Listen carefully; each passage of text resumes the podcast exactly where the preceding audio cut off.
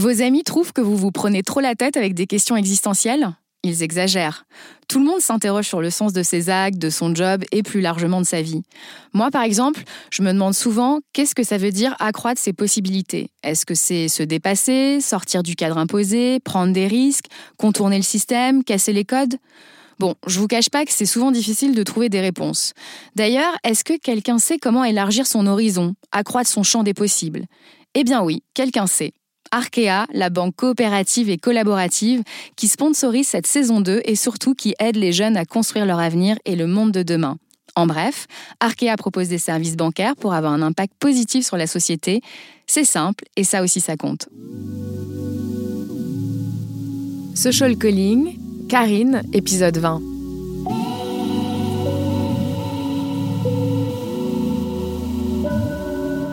Pour elle, s'engager, c'est enseigner, c'est persévérer pour être en accord avec ses valeurs. Vous allez écouter une histoire de cadre scolaire, de désillusion et de rebond. Une histoire de social calling. Mais en fait, à ce moment-là, j'avais pas le choix. Il fallait que j'aille au bout. Et aujourd'hui, je suis contente parce que ça fait trois ans et je commence à voir le bout du tunnel.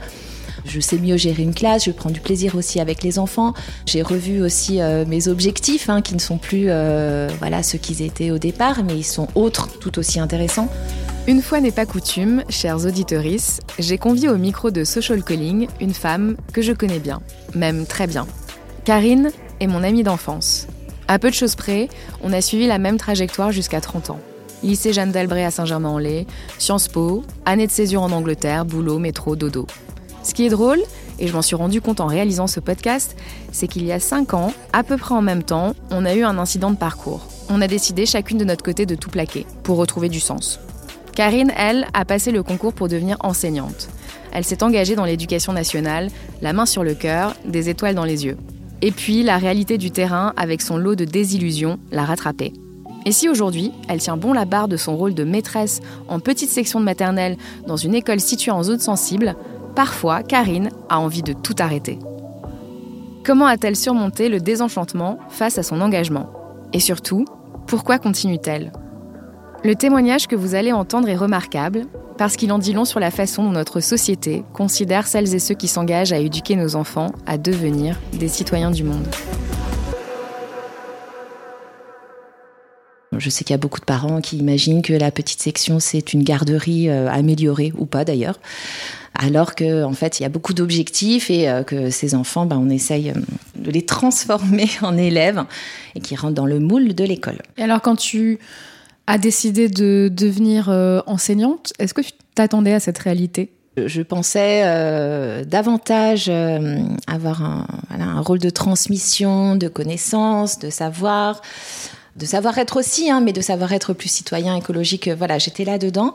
Et en fait, euh, je me suis retrouvée confrontée, et je me retrouve confrontée au quotidien à d'autres problématiques qui sont liées aussi euh, au quartier dans, dans lequel j'exerce voilà, cette fonction, parce que je pense que dans d'autres quartiers, c'est aussi différent. Mais en tout cas, dans cette école, il y a des, des, lacunes éducationnelles de la part des parents, euh, voilà, sans porter de jugement de valeur ou quoi, mais qui font que les enfants, quand ils arrivent à l'école, il y a un énorme travail à faire en amont pour justement atteindre ce stade où on va pouvoir commencer à transmettre des choses. C'est quoi les situations, par exemple, auxquelles tu es confronté dans ton quotidien ah, bah, il y a des problèmes de bon énorme de frustration mais j'ai envie de dire il y a beaucoup d'enfants hein, qui ont ce problème là mais euh, là euh, c'est vrai que la frustration euh, est très très mal gérée par beaucoup d'enfants, donc tu ne peux pas leur dire non ou imposer une limite ou imposer un cadre. Ce sont des enfants qui vont hurler, se, se rouler par terre, qui peuvent te taper. On a des enfants qui euh, nous tapent régulièrement, qui nous crachent dessus, qui nous mordent, qui arrachent les oreilles, qui font pipi par terre euh, parce que parce qu'ils sont pas contents. Et moi, j'avais pas euh, conscience de ça, que en fait la gestion du groupe était fondamentale et primordiale et, qu'il fallait passer par là pour ensuite simplement transmettre. Je pensais pas que c'était un métier facile, mais je m'attendais pas à quelque chose d'aussi difficile. En termes d'énergie dépensée, pendant la journée auprès de ces enfants où tu dois toujours euh, bon voilà, avoir une patience exemplaire et tu n'as pas une seule seconde à toi. Enfin, 21 petits-enfants qui sont sans arrêt en train de te solliciter et en train de faire des bêtises. C'est-à-dire que ton œil, il doit être partout en même temps. Tu ne peux jamais être dos à un groupe, c'est-à-dire qu'il faut toujours que tu sois dans des endroits stratégiques de la classe où tu les vois tous. Donc euh, en termes d'énergie, c'est énorme. Alors que bon bah c'est vrai qu'avant je me disais oh bah maîtresse ça peut être cool. Pourquoi tu as voulu devenir enseignante? Alors c'est un cheminement euh, par idée et par hasard aussi, parce que j'ai fait des études autres qui n'ont rien à voir. Euh, j'ai fait Sciences Po à l'époque. C'était pas un choix de ma part, c'était pour faire plaisir à mon entourage. Et effectivement, je ne savais pas trop quoi faire et je me suis dit, bon, ça ne peut qu'ouvrir des portes. donc, euh, du coup, j'ai choisi cette fameuse spécialité administration territoriale. Je me suis pas amusée et euh, ça ne m'a pas plu. Mais j'ai quand même continué là-dedans et après j'ai travaillé dans l'administration territoriale pour faire plaisir aussi parce qu'il fallait avoir un métier euh, qui a un nom, qui rapporte un peu, même si bon, à l'époque c'était pas grand-chose non plus dans l'administration territoriale. Et puis j'ai fait un voyage au Sénégal en tant que touriste. Et là j'ai eu un voilà, j'ai eu un déclic en posant mes pieds euh, vraiment sur le sol sénégalais. Enfin un vrai déclic où je me suis dit ah mais en fait je veux vivre ici, je veux euh, je veux être là, j'ai voilà j'ai quelque chose à faire ici. Ah oui, je me souviens, tu t'es engagée dans une association de protection de l'environnement. Vous faisiez quoi exactement? Alors, on travaillait avec les femmes pour les former à de nouvelles activités génératrices de revenus qui protégeaient leur environnement. Et on travaillait aussi avec les écoles pour sensibiliser les enseignants et les enfants à la protection de leur environnement également. Et c'est parfois un petit peu difficile d'avoir des fonds euh, dans les petites associations locales. Hein. C'était pas une grande ONG internationale. Et on s'est donc retrouvé dans une situation financière un peu compliquée, euh, en tout cas pour moi, surtout en France où le, voilà, coût de la vie est plus cher. Et puis j'ai une petite fille. Et là, je me suis donc posé la question euh, de qu'est-ce que je vais faire. Et alors, qu'est-ce que tu as fait? Et là, je me suis dit, euh, je vais continuer en fait ma mission. C'est-à-dire euh, continuer en fait à faire de l'éducation à l'environnement. Et quelle est la meilleure place pour faire de l'éducation à l'environnement? Bah, Ce sont les écoles. Là, au moins, tu as les enfants toute la journée, toute l'année. C'est le meilleur moyen finalement de former la nouvelle génération aux valeurs que je soutiens. Et là, euh, j'ai été euh, voir euh, l'éducation privée, car dans l'éducation privée, on peut être enseignant sans formation. J'ai été les voir avec mon CV un vendredi. La femme du recrutement a adoré mon CV hein, avec les histoires de reboisement. Elle m'a dit Ah, bah, vous pouvez commencer lundi. Alors là, moi, je me retrouve quand même bien embêtée. Je me dis Mais je, je, n'ai jamais tenu une classe. Ma fille était petite, donc je ne savais même pas ce qu'était un enfant de 3 ans, 4 ans, 5 ans. Enfin, je avais pas conscience. Et puis, je n'avais pas connaissance des programmes, rien du tout. Enfin, c'est-à-dire que je partais de zéro parce que j'avais fait autre chose, certes, de l'éducation à l'environnement, mais c'était euh, des animations, de sensibilisation. Ça n'a rien à voir avec gérer une classe, avec tout le programme aussi euh, que ça comporte. Et ben donc, je me suis retrouvée euh, en classe euh, dès le mardi parce que j'avais essayé de négocier euh, deux semaines d'observation-formation qui en fait ont été réduites à une seule journée. Et donc, j'ai commencé quelques jours après parce que un pléthore de directrices m'ont appelé en pleurant parce que j'étais apparue sur des listes de remplaçantes. Il faut savoir qu'il y a un manque quand même de, de personnel dans l'éducation, qu'elle soit publique ou privée. Et donc là, effectivement, euh, beaucoup de directeurs, directrices m'ont appelé de on a besoin de vous tout de suite, demain, euh, il nous manque euh, une, deux personnes, donc des classes sans, enseignants. Donc j'ai essayé de dire que je n'avais aucune formation, que je ne savais pas, que non, non, non, il fallait que je sois là. C'était toujours mieux que de laisser les enfants sans personne. Donc effectivement, je me suis retrouvée en classe trois jours après avec une classe de moyenne section. Donc ce sont des enfants entre 4 et 5. Et là, ça a été très, très, très, très, très difficile parce que ce, dont je parlais au début, hein, euh, la gestion de classe, eh ben, c'est pas inné et, euh, j'ai eu beaucoup de mal. Euh, je rentrais tous les soirs en pleurant, mais vraiment en pleurant, réellement en pleurant. Je ne tenais pas cette classe, je savais pas quoi faire. les enfants ne me respectaient pas, c'était un cauchemar. Et en même temps, je me suis dit bah, que je, je, pouvais y arriver, enfin, comme les autres. Enfin, je voyais quand même que dans les autres classes, ça pouvait être plus sympathique, qu'on pouvait mener des projets intéressants avec les élèves. Et je me suis dit, bon, bah, non, non, faut que je me forme, faut que je passe le concours. Je vais apprendre tout ça et je vais y arriver.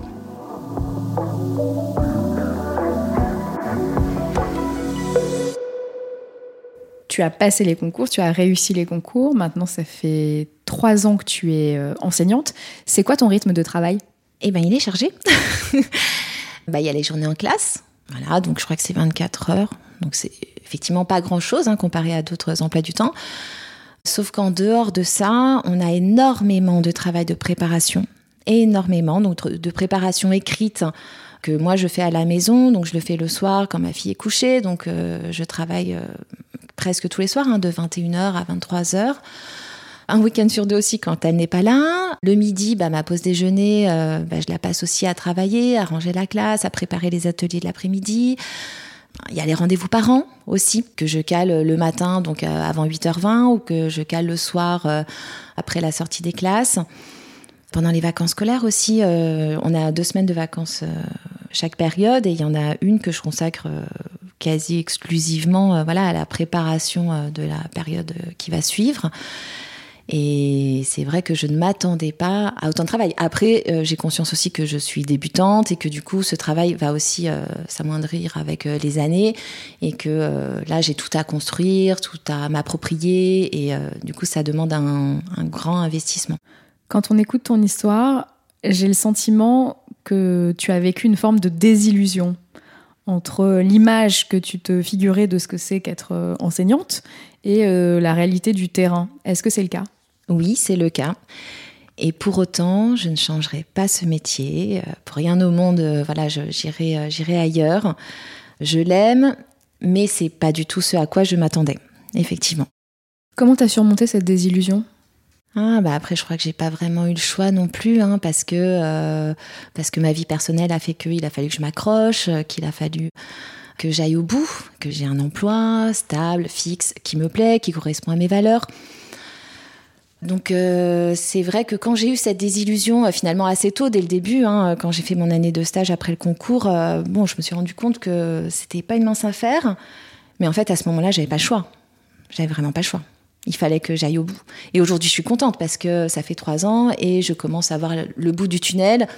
Bah maintenant, je, sais mieux gérer une classe, je prends du plaisir aussi avec les enfants. Est-ce que tu dirais qu'entre le moment où tu as décidé d'enseigner et aujourd'hui, ton engagement, il a muté? C'est pas les mêmes objectifs finaux. Moi, c'était un, objectif euh, très écologique. Euh, on va protéger la planète. Euh, je vais former cette nouvelle génération à cette protection. Donc effectivement, l'objectif a changé, mais euh, ça reste toujours de la formation de citoyens. Donc là, bah, je, voilà, j'ai réduit mes objectifs à, la baisse, entre guillemets, parce que je me suis retrouvée justement confrontée à, des enfants qui avaient besoin en fait euh, d'une base avant d'accéder à ça. Est-ce que pour toi, le métier d'enseignant est reconnu à sa juste valeur aujourd'hui dans notre société? Alors évidemment que non, et c'est bien là tout le problème il euh, n'y a aucune reconnaissance. Il y en a peu, je trouve, par rapport à l'investissement euh, personnel que chaque enseignant met dans sa classe. Peu de reconnaissance de la part des parents qui aujourd'hui, euh, il y a plus ce, respect du, de l'instituteur qu'avaient nos parents ou nos grands-parents. En plus, il y a deux pendant. Il y a, les enfants voilà, de parents aisés dans des milieux favorisés qui euh, te prennent euh, vraiment de haut euh, en te disant que mais il y en a hein, vraiment des histoires vécues qui te disent ah mais moi de toute façon je gagne trois fois plus que vous donc c'est pas vous qui allez dire à mon fils ce qu'il faut faire ou pas faire.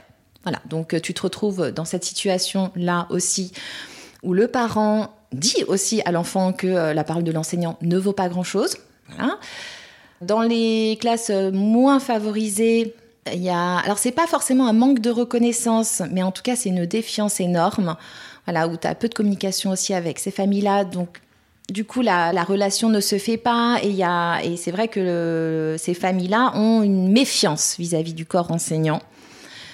Donc c'est compliqué aussi parce qu'il y a un discours à la maison qui est pas forcément euh, pro école, donc du coup l'enfant ne respecte pas forcément euh, le cadre scolaire.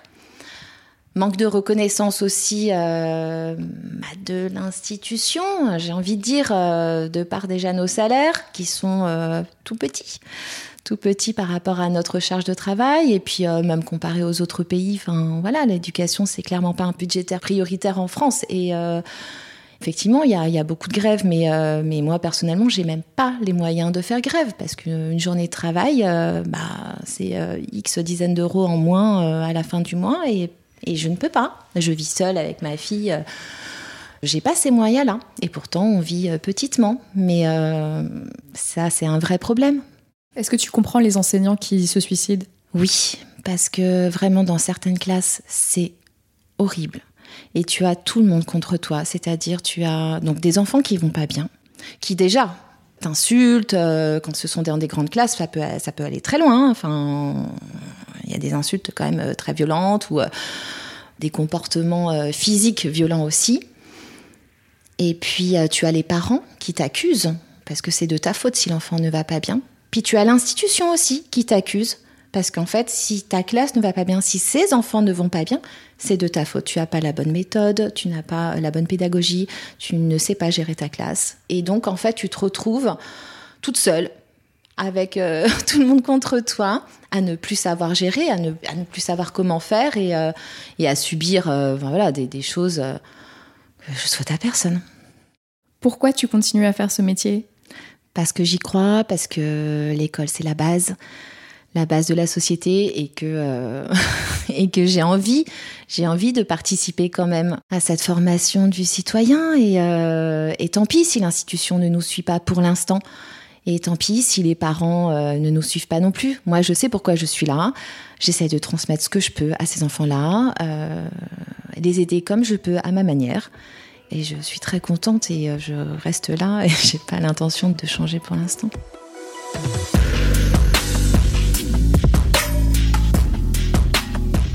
C'était le 20e épisode de Social Calling. Merci pour votre fidélité. Je vous donne rendez-vous dans 15 jours avec Brigitte Gauthier, la cofondatrice de L214. Il sera question de vidéos virales, de véganisme et d'amour avec un grand A. Je compte sur vous pour continuer à partager et à parler de ce podcast sur les réseaux sociaux. Et si vous entendez une histoire de social calling, vous pouvez m'écrire à l'adresse callingsocial@gmail.com. Merci pour les commentaires, les encouragements et les petites étoiles, chers auditorices. À dans 15 jours.